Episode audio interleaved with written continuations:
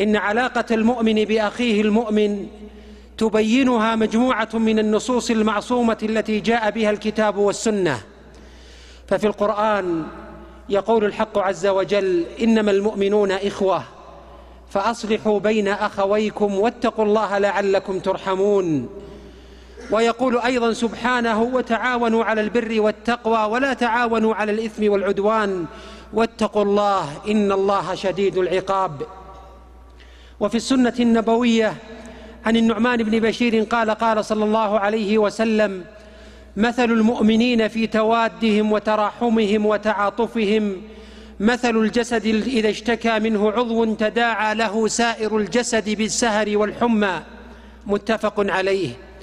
وفي رواية المسلمون كرجل واحد المسلمون كرجل واحد إن اشتكى عينه اشتكى كله وإن اشتكى رأسه اشتكى كله. وفي رواية عنه صلى الله عليه وسلم أنه قال المؤمن للمؤمن كالبنيان يشد بعضه بعضا وشبك بين أصابعه صلى الله عليه وسلم. وفي الصحيحين عن عبد الله بن عمر أنه صلى الله عليه وسلم قال المسلم أخو المسلم لا يظلمه ولا يسلمه ومن كان في حاجة أخيه كان الله في حاجته ومن فرج عن مسلم كربة فرج الله عنه بها كربة من كرب يوم القيامة ومن ستر مسلما ستره الله يوم القيامة.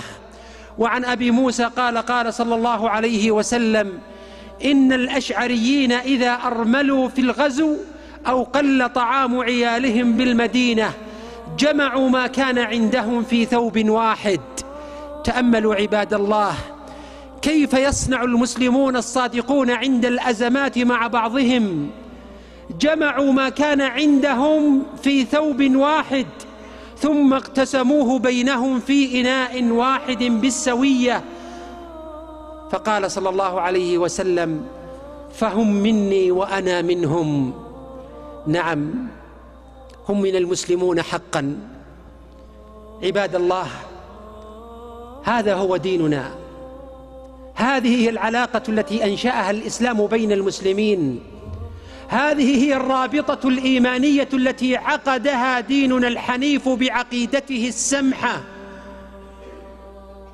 هذه هي العقيدة وهذه هي العلاقة التي تبين بوضوح وجلاء أن الأمة الإسلامية كالجسد الواحد إذا اشتكى منه عضو تداعى له سائر الجسد بالسهر والحمى. يدعوه للتعاون يدعو للتعاون والتكاتف مع هذا الجزء المريض من الأمة حتى يبرأ وتعود عافيته بإذن الله تعالى. نزل البرد وحل الصقيع وانهمرت الثلوج ببلاد المسلمين هذه الأيام. اجتاحتها العواصف الثلجية. انخفضت درجات الحرارة إلى درجات تحت الصفر من شدة البرودة. اشتد الحال والآلام بكثير من البلدان.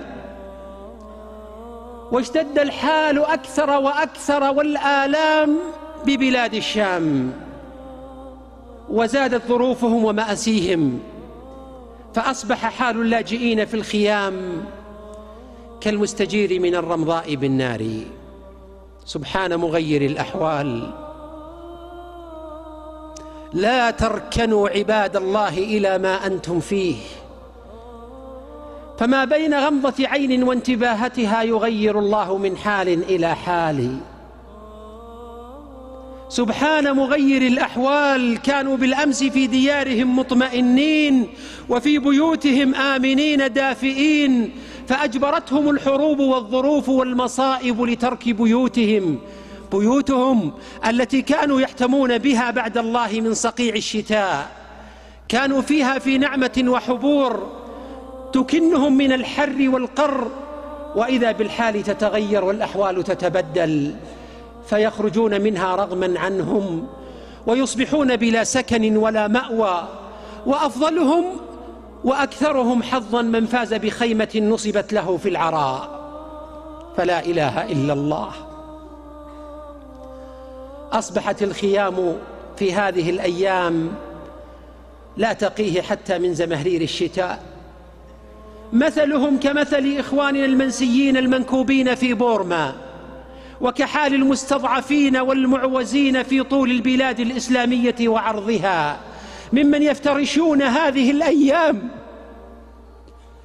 في الشتاء القارس في الليالي الثلجية يفترشون الأرض ويلتحفون السماء.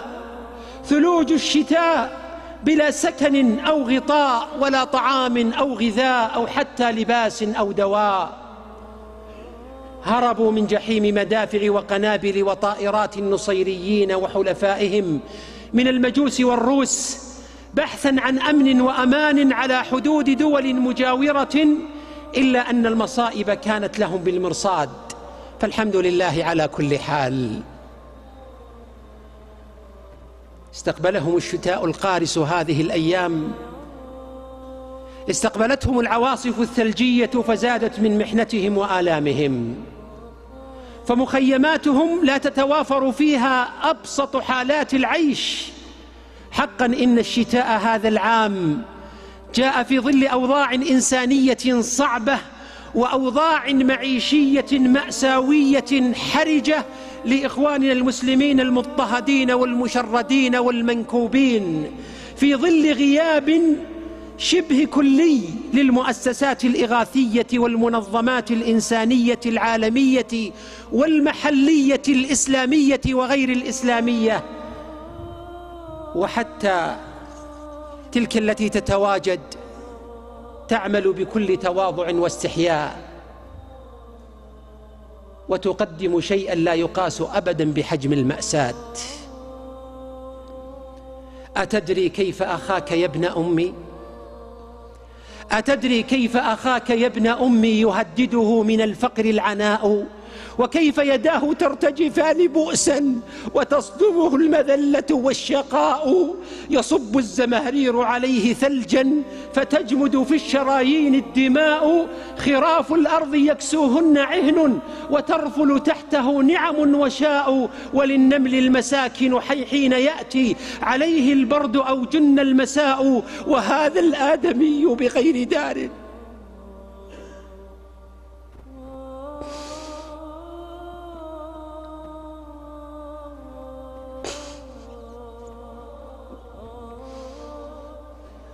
أتدري كيف أخاك يا ابن أمي؟ يهدده من الفقر العناء. وكيف يداه ترتجفان بؤسا وتصدمه المذلة والشقاء. يصب الزمهرير عليه ثلجا فتجمد في الشرايين الدماء. خراف الأرض يكسوهن عهن ترفل تحته نعم وشاء. وللنمل المساكن حين يأتي عليه البرد أو جن المساء. وهذا الآدمي بغير دار فهل يرضيك أن يزعجه الشتاء؟ يجوب الأرض من حي لحي ولا أرض تقيه ولا سماء. أخي بالله لا تجرح شعوري. ألا يكفيك ما جرح الشتاء. ليس جرح واحد بل جروح وجروح. جرح حرب وجرح تشريد وجرح جوع وجرح دمار وجرح آلام وجروح وقروح. لا يعلم مداها إلا اللطيف الخبير سبحانه. لا إله إلا الله. نسأل الله أن يلطف بالمسلمين أجمعين وأن يرحم المستضعفين في كل مكان. فيا كل مسلم يا كل مسلم يا من تشعر بشعور الجسد الواحد الذي جاء بالنصوص الشرعية لعقيدتك ولدينك وأنت وأنت في بيتك الدافئ بين الزوج والأبناء والبنات ومؤونة الشتاء من شراب وطعام وطيبات وأطفالك يتقلبون بالثقيل والجميل من الملبوسات. تذكر إخوانك تذكر إخوانك الذين ابتلوا بالأزمات والملمات وحلت عليهم النكبات تلو النكبات. ارحموا من في الأرض يرحمكم من في السماء. ارحموا من في الأرض يرحمكم من في السماء. تبرعوا لهم بقيمة البطانيات والمأكولات. تذكروهم لا تغفلوا عنهم شاركوهم ادعوا لهم. إن زمهرير الشتاء إن زمهرير الشتاء من زمهرير جهنم.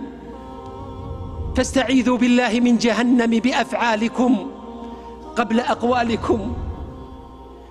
اتقوا النار ولو ببطانية ولو بشق تمرة. وإنني من على هذا المنبر أوجه نداء استغاثة لكل المسلمين حكومات وأفراد. نداء استغاثة ونحن نسمع اليوم صباحا بوفاة اثنتي اثني عشر طفلا من البرد اليوم. اثني عشر طفلا يموتون أمام ناظر آبائهم وأمهاتهم. لا يملكون لهم شيئا. يموت الأطفال وتزهق الأرواح أمام أعين الآباء والأمهات في كل لحظة في كل ساعة. فنوجه نداء استغاثة. لكل من يتمتع بنعمة الدفء وتوافر أسبابه. نداء استغاثة لكل من يتمتع بالمسكن والملبس والأجهزة والتدفئة وغيرها. نوجه نداء استغاثة نذكرهم بقول حبيبنا وقدوتنا عليه الصلاة والسلام. ما آمن بي من بات شبعان وجاره جائع. ما آمن بي ما آمن بي من بات شبعان وجاره جائع إلى جنبه وهو يعلم به كما رواه الطبراني. وعند الحاكم في المستدرك قال صلى الله عليه وسلم ليس بالمؤمن الذي يبيت شبعانا وجاره جائع إلى جنبه وأذكر بقول ذلك الصحابي الجليل عندما سمع النبي صلى الله عليه وسلم يأمر الناس بالمواساة فذكر من أصناف المال ما ذكر عليه الصلاة والسلام كما في صحيح مسلم. فقال الصحابي حتى رأينا أنه صلى الله عليه وسلم لا حق لأحد بعد قوله منا في فضل أي في زيادة.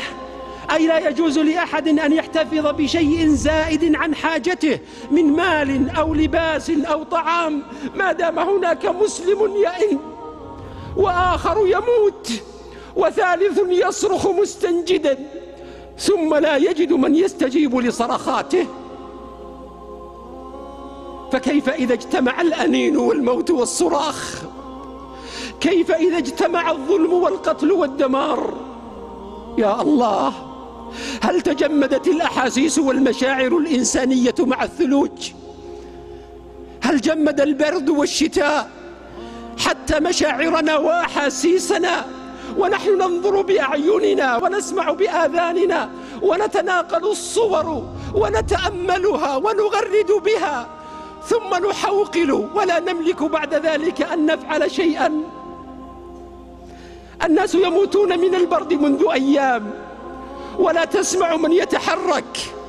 على كل المستويات على كل المستويات لا أحد يتحرك. لا قادة ولا منظمات ولا مؤسسات حقوقية ولا أفراد إلا من قلة مؤمنة صابرة محتسبة تحركت منذ زمن وليس منذ أيام. يا الله في عصر الإعلام بكل وسائله يتناقلون صور الأطفال يموتون من البرد ويغردون بصور الثلوج تكتسح المخيمات وصور الأطفال وهم أموات ثم لا يتنادى للعمل والسعي لإنقاذهم إلا الأفراد إلا العشرات. وعلى حياء وعلى خجل وعلى خوف. يا الله ربنا لا تؤاخذنا بضعفنا. ربنا لا تؤاخذنا بضعفنا ولا بمن حجر علينا عملنا. ربنا لا تؤاخذنا بضعفنا فأنت أعلم بحالنا. ألسنا في نعم؟ أليست تحتاج إلى شكر؟ أليس الشكر قيدا للنعم؟ أليس من الشكر أن تتذكر إخوانك المساكين والمستضعفين؟ أليس من الشكر أن تعين المشردين والمحتاجين. أليسوا الآن في ظروف هم أحق بالقليل من مالك؟ لن تنالوا البر حتى تنفقوا مما تحبون. وما تنفقوا من شيء فإن الله به عليم. إن الله يسمع. إن الله يرى. إن الله يختبر ويمتحن. العباد يمتحنك يا عبد الله. فلنقم بواجبنا تجاه المحتاجين في الداخل والخارج. خاصة في مثل هذه الأحوال خاصة في مثل هذه الأيام في أيام المسغبة مسغبة اللباس والبطانية والمدفأة. فالناس بأمس الحاجة إليها. هي فرصة للباذلين هي فرصة للمنفقين هي فرصة للمجاهدين مع الأرامل والمساكين هي فرصة للمتنافسين هي فرصة للمريض والمكروب. فالناس في مسغبة وشدة وصنائع المعروف تقي مصارع السوء. نعم يا عباد الله صنائع المعروف تقي مصارع السوء تقيك مصرع السوء. تقيك يا عبد الله السوء الذي ربما قدر لك فتحميك صدقتك. تحميك صدقتك بتوفيق من الله. لا نعذر لأنفسنا الضعيفة. ليفتح عليها الشيطان باب التيئيس والتخذيل والتسئيل. فتارة من أعطي فلا أجد ثقة أو مؤسسة لأدفع لها. وتارة محتاج الداخل أحوج وهذا حق لكنه ما أعطى لا محتاج الداخل ولا الخارج فقد تعلل وتخاذل. وتارة ماذا ستصنع صدقتي وهي عشر ريالات أو حتى خمسين ريالا؟ ماذا تصنع؟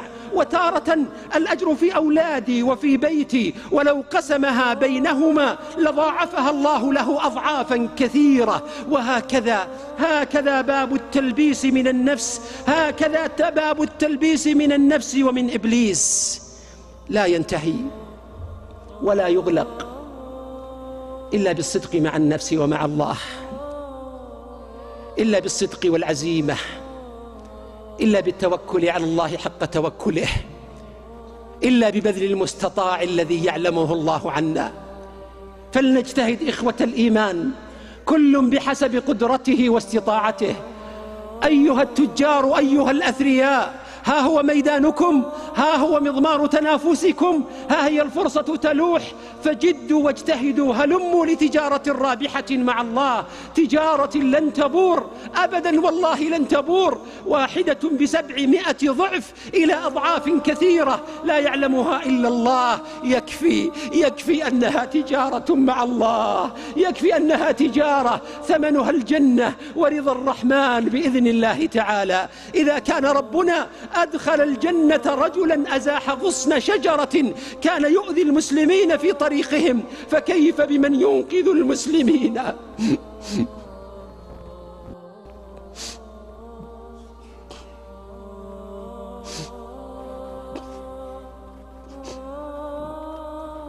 كيف بمن ينقذ المسلمين والضعفاء؟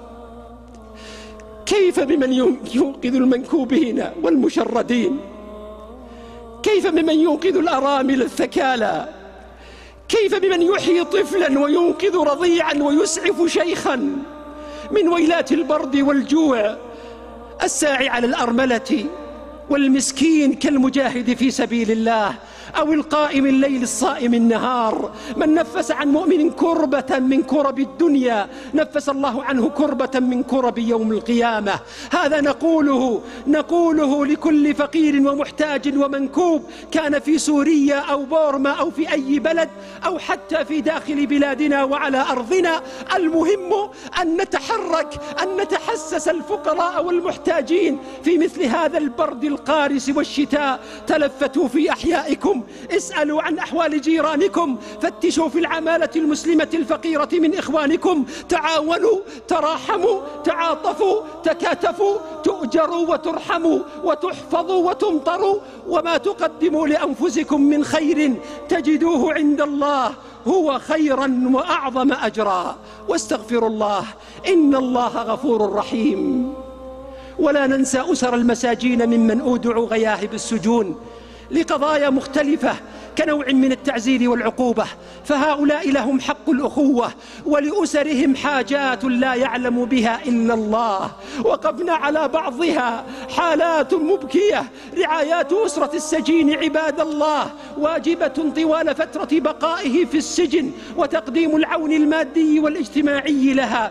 بدل أن تقتلهم نظرة المجتمع الخاطئة صباح مساء نظرة سلبية قاتلة. سبحان الله نسمع فتيات تبقى في البيوت بلا زواج وشباب يرفضون من أعمالهم. وكم من زوجة اليوم زوجها مع السجناء صبية صغار وبيت بالإيجار وهم في الليل والنهار. لا تدري المسكينة أتذل نفسها وتطرق أبواب الأخيار أو تهلك نفسها وتسلك طريق الفجار. لسانها يا ويح قلبي يا ويح قلبي من سؤال لا أطيق له جواب.